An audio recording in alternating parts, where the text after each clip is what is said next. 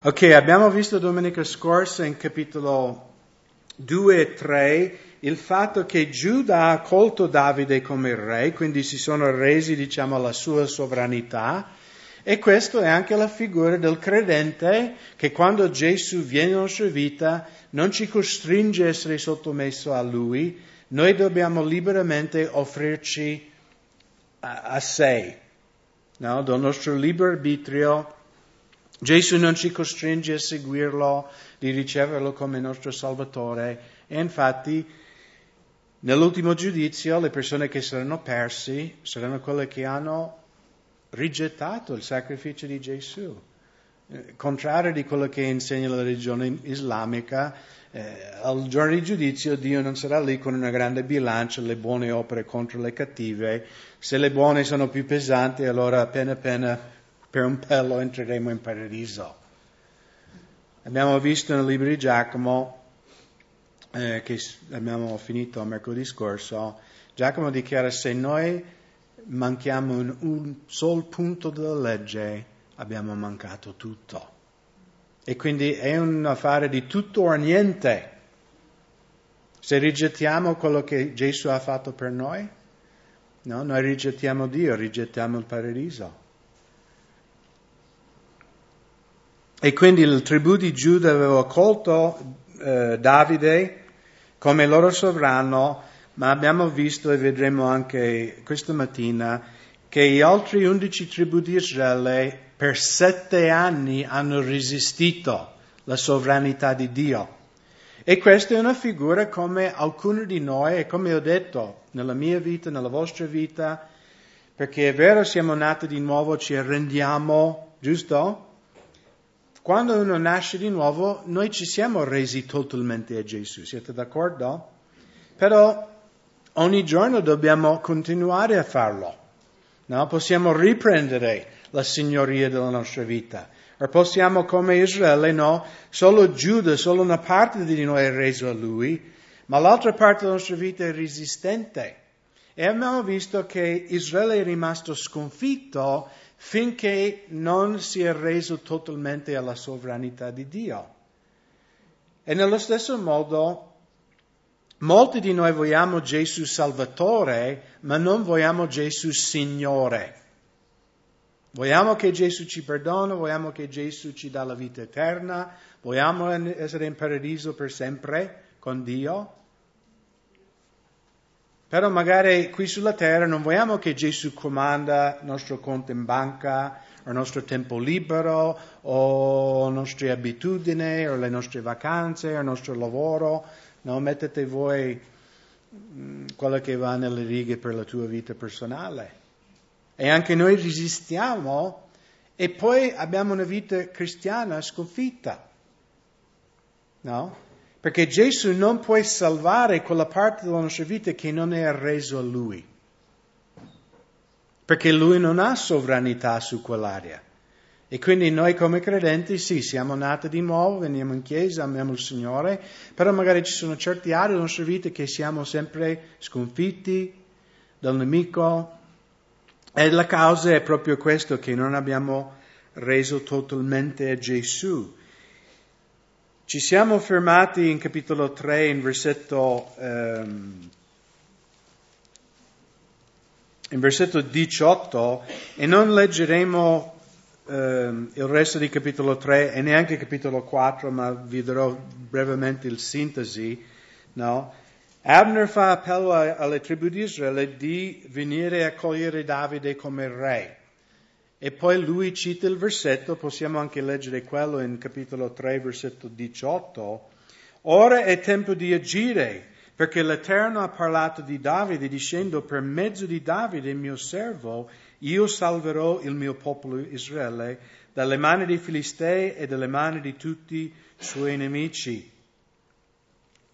Quindi di nuovo, Abner fa appello a Israele, se voi vi arrenderete alla sovranità di Davide, Davide sconfiggerà i Filistei nella vostra vita, che Saul per tutti questi anni non è stato in grado di sconfiggere. E anche il suo figlio Ishbosheth non è stato in grado di sconfiggere i Filistei, perché Sal e Ishbosheth in questa storia raffigurano il vecchio uomo, la nostra vita carnale, la nostra vita prima di Cristo. E il vecchio uomo non può sconfiggere Satana, non può sconfiggere abitudini, peccati abituali. No, Gesù, che Davide è una figura di Cristo in questa storia, lui deve venire dentro e regnare e lui sconfiggerà i Filistei. Non siamo noi, ma quando noi ci arrendiamo, allora lui sconfiggerà questi filistei. E anche Paolo nel libro di Romani parla di questo fatto. Lui ha detto, il mio vecchio uomo è morto e sono un nuovo uomo in Cristo Gesù. E quindi Ishbosheth in capitolo 4 verrà ucciso da questi due uomini e di nuovo Ishbosheth e Saul, tutti e due sono una figura del vecchio uomo. Ishbosheth, ricordate il significato, del nome uomo di vergogna. E anche la nostra vita prima di conoscere il Signore, noi eravamo uomini e donne di vergogna nei nostri peccati. Ma in capitolo 5 vediamo che Israele finalmente, dopo sette anni, vengono da Davide e riconoscono la sua sovranità nella loro vita. E di nuovo, questa storia è bellissima. Non c'era bisogno per Israele di passare sette anni ancora sconfitti dai Filistei, siete d'accordo? Loro potevano arrendersi con Giuda sette anni prima. E così è anche nella nostra vita, fratelli. Noi questa mattina possiamo avere vittoria se ci arrenderemo a Gesù. Totalmente, tutti i giorni. No? Ogni giorno Gesù, ok, la giornata è tua, la mia vita è tua. Guidami tu perché ho guidato io e vado sempre nel buco quando guido io. E quindi in versetto 1, allora tutte le tribù di Israele vennero da Davide a Hebron e gli dissero, ecco, noi siamo tua ossa e tua carne. Già in passato, quando Saul regnava su di noi, eri tu che facevi uscire e facevi rientrare Israele. E l'Eterno ti ha detto, tu pascerai il mio popolo, Israele, tu sarai principe sopra Israele. Questa frase che usano in capitolo 1 è molto particolare. Ricordate, c'è un'altra mm, frase molto simile, no? Nella Bibbia. Qualcuno si ricorda dov'è questa frase? Esatto, Genesi capitolo 2, 23, quando Dio creò Eva, giusto? E lui disse, tu sei ossa, eccola, ossa delle mie ossa e carne della mia carne. E non è per niente che Israele dicono questa frase, è come che Dio ha messo queste parole nella loro bocca perché spiritualmente raffigura no, la loro sottomissione a Davide, diciamo come la sottomissione che Eva doveva avere a suo marito Adamo, che poi voi sapete nel Nuovo Testamento è una figura di della sottomissione della Chiesa a Cristo. No? Se guardiamo un attimo in Efesini capitolo 5, In versetto 25, mariti amate le vostre mogli come anche Cristo ha amato la Chiesa e ha dato se stesso per lei, per santificarla avendola purificata con lavacro dell'acqua per mezzo della parola, per farla comparire davanti a sé una Chiesa gloriosa, senza macchia o ruga o alcun che di simile, ma perché sia santa ed irreprensibile. Così i mariti devono amare le loro mogli come i loro propri corpi. Chi ama la propria moglie ama se stesso. Nessuno infatti ebbe mai in odio la sua carne, ma la nutra e la cura teneramente, come anche il Signore fa con la Chiesa. Poiché noi siamo membri del suo corpo e della sua carne, notate, e della sua ossa. Frase identica, no? Quello che abbiamo letto qui in secondo Samuele. Perciò l'uomo lascerà suo padre e sua madre, si unirà a sua moglie e i due saranno una sola carne. Questo mistero è grande, ora io lo dico in riferimento a Cristo, alla Chiesa. Anche nel matrimonio, tante, tante volte nel matrimonio le coppie hanno problemi perché il marito e la moglie, tutti e due, uno dall'altro, non hanno capito che quando loro si sono sposati non sono più individuali. Biblicamente per Dio una coppia sposata è una sola carne. Perché eh, no, tutti noi conosciamo matrimoni che si sono sfasciati, giusto? No? E io direi che la principale causa di divorzio è egoismo, no? Da una parte o da tutte e due parti, no? Perché io, no? E secondo me molti coppie hanno grandi problemi perché non hanno, cioè magari parlo dei credenti, perché non, non hanno capito ancora che io con mia moglie o io con mio marito, noi siamo una sola cosa. Perché devo fare male a me stesso? No? no. È come uno che si dà schiaffi, no? Avete mai visto persone che hanno problemi mentali che sbattono la testa contro il muro? Ed è una cosa triste. Cioè, io l'ho visto davvero, perché sono stato in America una volta in un istituto, diciamo, dove c'erano queste persone, diciamo, malate di mente ed è una cosa sconvolgente no, di vedere una persona che, che, letteralmente sbatte la testa contro il muro finché, infatti questo ragazzo che avevo osservato io avevano messo un casco di football, sai, quelli, per, in modo che lui non poteva farsi male. E chiaramente c'è qualcosa che non va quando noi facciamo male a noi stessi. E Paolo usa questo paragone per dire nessun uomo ha mai no, si autoinflitto e perciò l'uomo deve curare teneramente la sua moglie. E viceversa, la moglie deve curare teneramente il suo marito, perché dobbiamo capire che siamo una sola cosa, siamo una squadra, non siamo uno contro l'altro, no? io e lui e lui e lei, ma biblicamente dobbiamo essere una sola cosa. E anche il fatto che Israele dichiara a Davide noi siamo le tue ossa e tua carne. Vedete la figura biblica qui? È la figura di noi, la Chiesa, e Gesù Cristo, nostro Signore. Che noi diciamo, ok Gesù, ho guidato io la macchina fino adesso, adesso mi metto indietro, guidi tu. No? Noi siamo una sola cosa. Io sono legato a te e mi arrendo alla tua sovranità. E poi vedremo cosa succederà qui in Israele quando loro si arrendono totalmente. Così tutti gli anziani, versetto 3 di Israele, vennero dal re a Hebron e il re Davide fece alleanza con loro a Hebron davanti all'Eterno ed essi unsero Davide re sopra Israele. Davide aveva 30 anni quando cominciò a regnare e regnò 40 anni.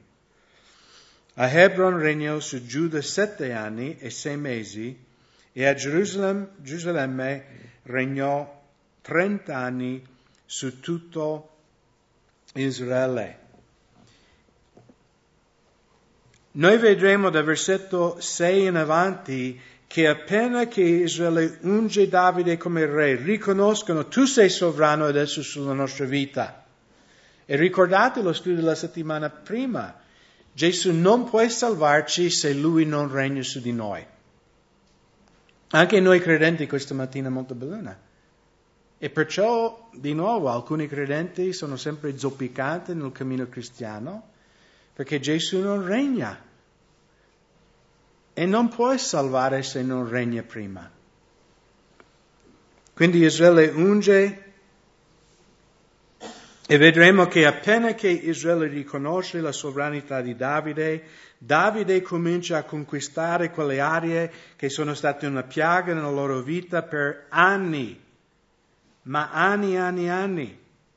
Notate qui in versetto 6, Ora il re con i suoi uomini si mosse, si mosse verso Gerusalemme contro i Gebusei che abitavano nel paese. Questi dissero a Davide, non entrerai qui perché i ciechi zoppi ti respingeranno. Volendo dire Davide non entrerai mai qui. Quindi stavano prendendo in giro Davide, questi Gebusei, che è un popolo pagano che odia il Signore. Dice, guarda, vuoi attaccare noi? Noi lasceremo sulle torrette i ciechi zoppi. Anche i nostri ciechi zoppi potranno respingere te. Ma Davide prese la roccaforte di Sion, che è la città di Davide, e in quel giorno Davide disse, chiunque vuole battere i Jebusei, salga attraverso il condotto di acqua, prendi i zoppi, i ciechi che sono odiati da Davide. Per questo dicono il cieco e lo zoppo non entreranno nella casa. Così Davide si stabilì nella roccaforte e la chiamò la città di Davide. Poi Davide costruì tutto intorno cominciando da Milo e verso l'interno. Quindi lui subito ha conquistato Gerusalemme. In un batter d'occhio ha, ha sgombrato questi Gebusei dalla città di Gerusalemme, no? E non solo questo, ha stabilito casa sua lì e ha cominciato a costruire fortificazioni e se tu vai a Gerusalemme ancora, no, ci sono ancora, ancora alcuni pezzi diciamo, di questi muri perimetrali che Davide e poi Salomone hanno costruito. Eh, girati un attimo nel libro di Giosuè,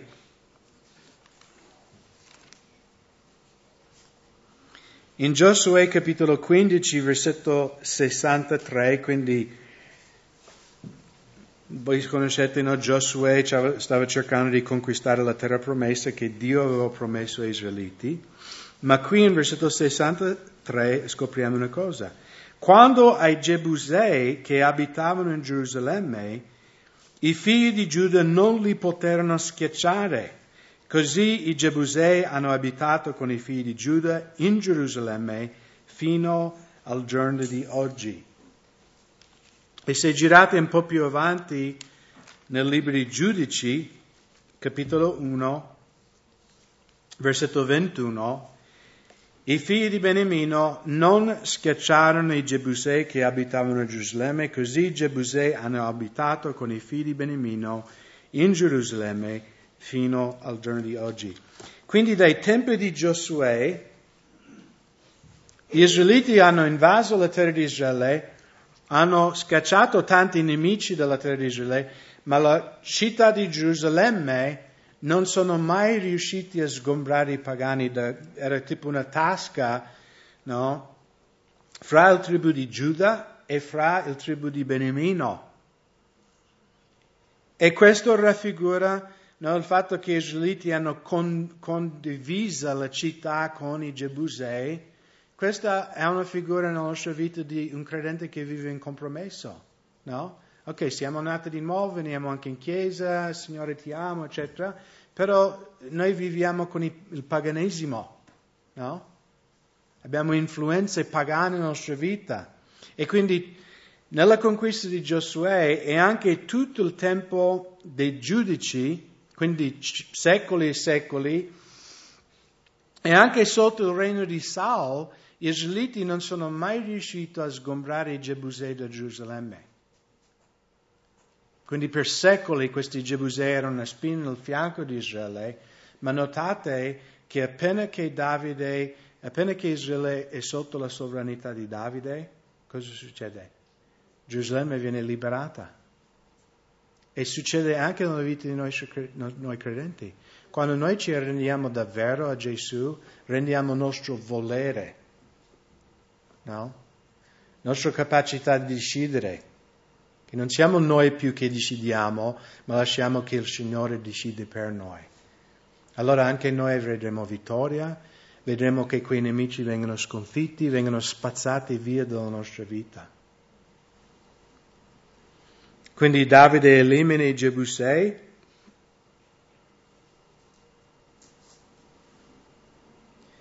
e poi in versetto Versetto 17. Quando i Filistei vennero a sapere che Davide era stato unto re di Israele, tutti i filistei salirono in cerca di Davide, appena Davide lo seppe scesi alla roccaforte. I filistei giunsero e si sparpagliano nella valle del Rephaim.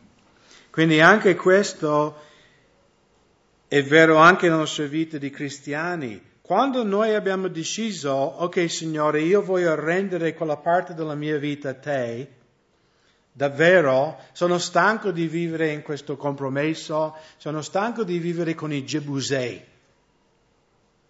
dove tu devi regnare, allora stiamo sicuri che il nemico verrà con tutta la sua forza a cercare di riconquistare quel territorio. Perché finché Davide ha regnato solo su Giuda, i filistei non davano molestia a Davide. Avete notato cosa è scritto in versetto 17? Appena che seppero i filistei che Davide era unto su tutta la nazione, allora il nemico aveva paura, perché dice, eh, se questi sorelle e fratelli a Montebellino cominciano ad essere consacrati davvero al Signore, io sono nei guai, perché cominceranno a conquistare territori in tutto il Veneto, tutta l'Italia, tutto il mondo. Mi seguite nella figura della nostra vita? Satana vuole che noi siamo con i Gebusei, sempre compromessi, sempre deboli, sempre che eh, i non credenti ci guardano e ridono.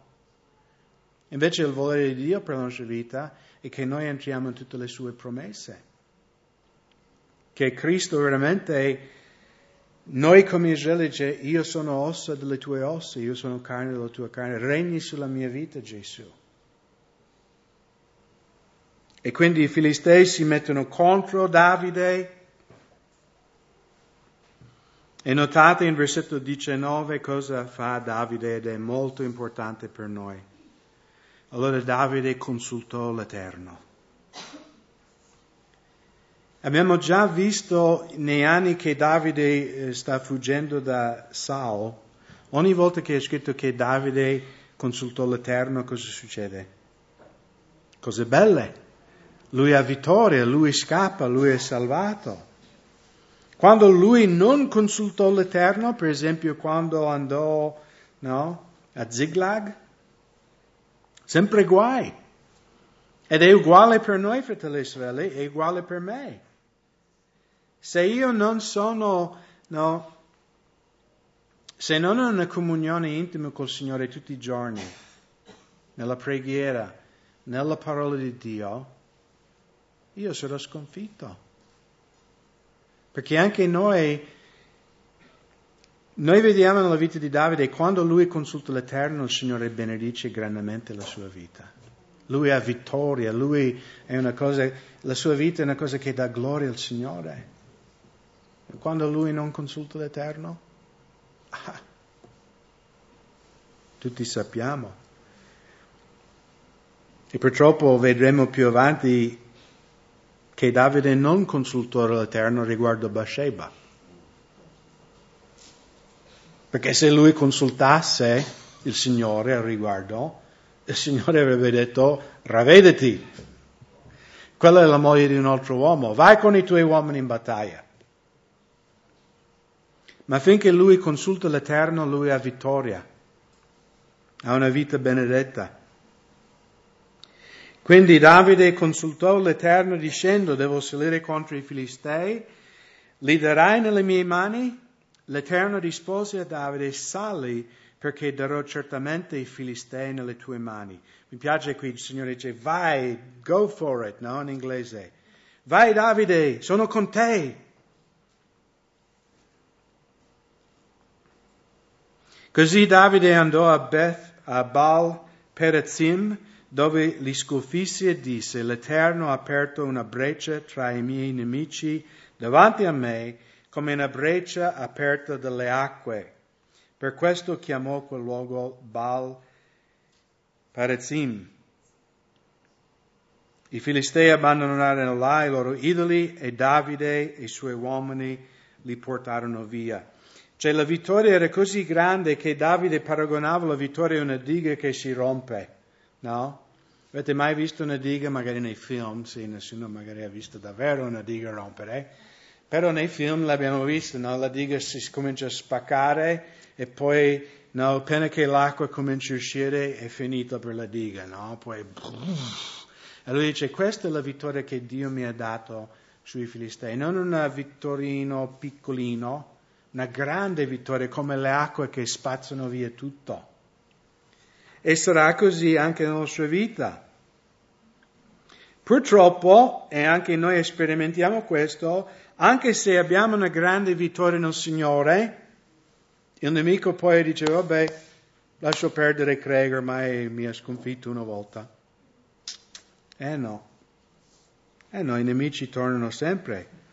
Versetto 22, in seguito i Filistei salirono di nuovo e si spalpa, sparpagliarono nella valle di Rephaim.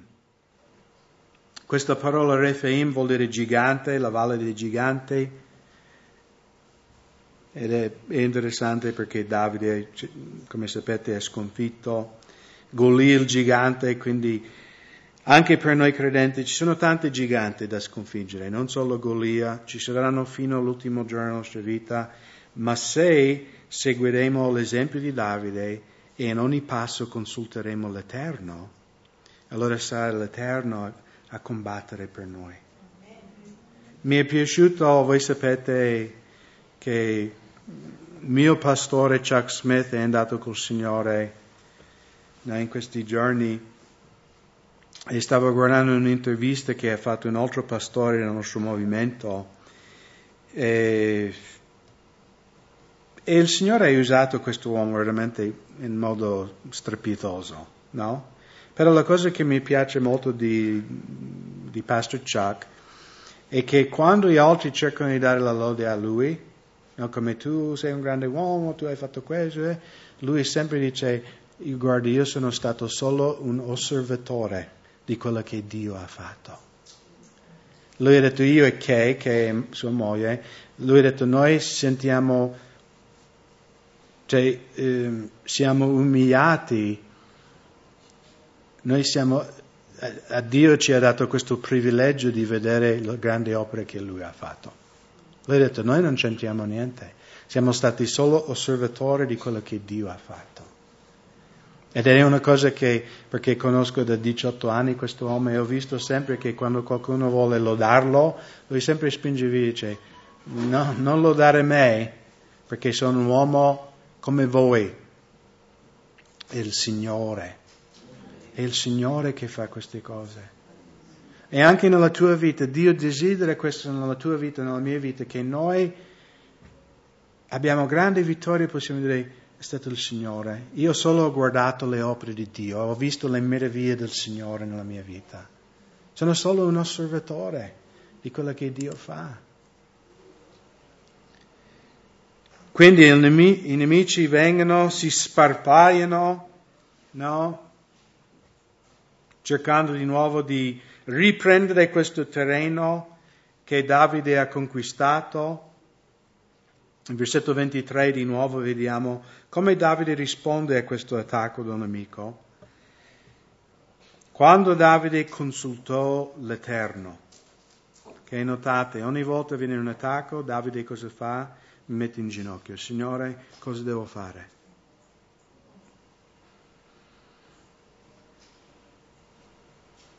Quando Davide consultò l'Eterno, egli disse, non salire, a girarli alle spalle, piomba su di loro di fronte ai balsami.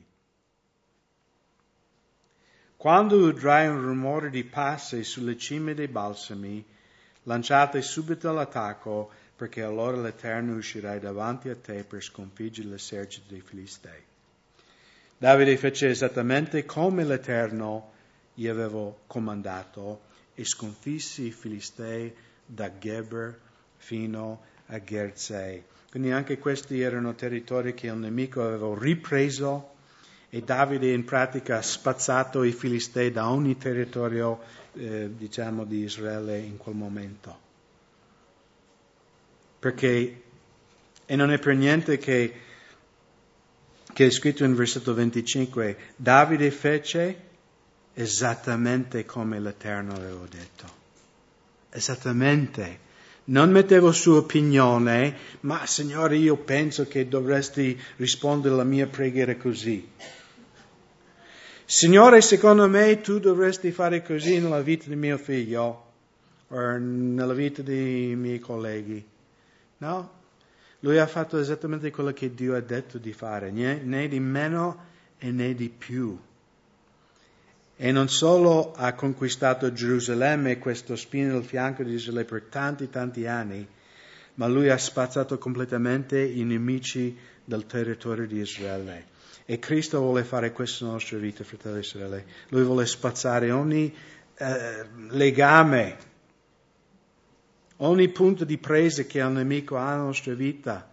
Lui non vuole che noi viviamo in comunione con i Gebusei no, incomodato uso.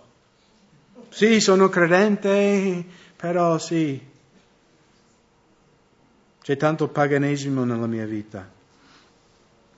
No, Dio vuole che noi ci arrendiamo al nostro Re, Gesù Cristo. Che noi come Israele diciamo, Signore, sono tue ossa e carne. Signore, prendi la mia vita, regni nella mia vita. In Primo Croniche capitolo 14, che è un resoconto più o meno uguale a quello che abbiamo letto in secondo Samuele 5.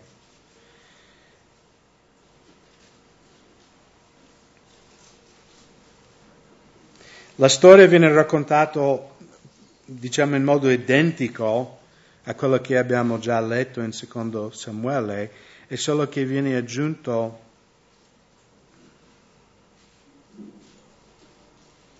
Leggiamo in 1 Croniche 14, versetto eh, 16. Davide fece come Dio gli aveva comandato ed essi sconfissero l'esercito dei Filistei da Gabion fino a Gezer. E poi questo versetto 17 non, non c'era in secondo Samuele. Così la fama di Davide si sparse per tutti i paesi e l'Eterno fece venire il terrore di lui su tutte le nazioni. Sapete, fratelli, che quando le nostre vie piacciono al Signore, no? Lui cambia il cuore delle persone. Tante volte noi vogliamo cambiare gli altri, vogliamo cambiare il nostro marito, moglie, colleghi, figli, ma noi non possiamo cambiare nessuno eccetto sottoscritto. Non posso costringere i miei figli a ricevere Gesù nella loro vita, è un'esperienza che loro devono fare ma posso decidere per la mia vita, posso decidere se Cristo regna su di me o no. E quando Cristo regna su di noi, perché di nuovo ricordiamo sempre che Davide è una figura di Gesù. Quindi se, se mi permetto, sostituiamo il nome Davide e mettiamo il nome di Cristo qua. Così la fama di Cristo si sparse per tutti i paesi e l'Eterno fece venire il terrore di Lui in tutte le nazioni. Quando noi credenti siamo resi a Lui, quando Lui regna nella nostra vita, la fama di Cristo si è sparsa in tutte le nazioni, attraverso di noi, attraverso la nostra vita. E io credo che voi desiderate questo, io so che io desidero questo. E di nuovo mi è venuto in mente col passo in Geremia dove Dio ha profetizzato del nuovo patto. Lui dice, verranno i giorni che io metterò il mio spirito dentro di loro e metterò il volere e anche il fare. Che tante volte il volere c'è, noi vogliamo seguire il Signore, vogliamo obbedire il Signore, vogliamo essere consacrati al Signore, ma ci manca il fare. Ma Dio ha profetizzato che Lui metterà anche il fare. E quindi la mia preghiera per me stesso, anche per noi questa mattina, è Signore, adempi questa parola in noi. Metti il fare in noi. Non solo il volere di seguirti, di essere resi a te, ma anche in attualità che si adempia la nostra vita. Amen.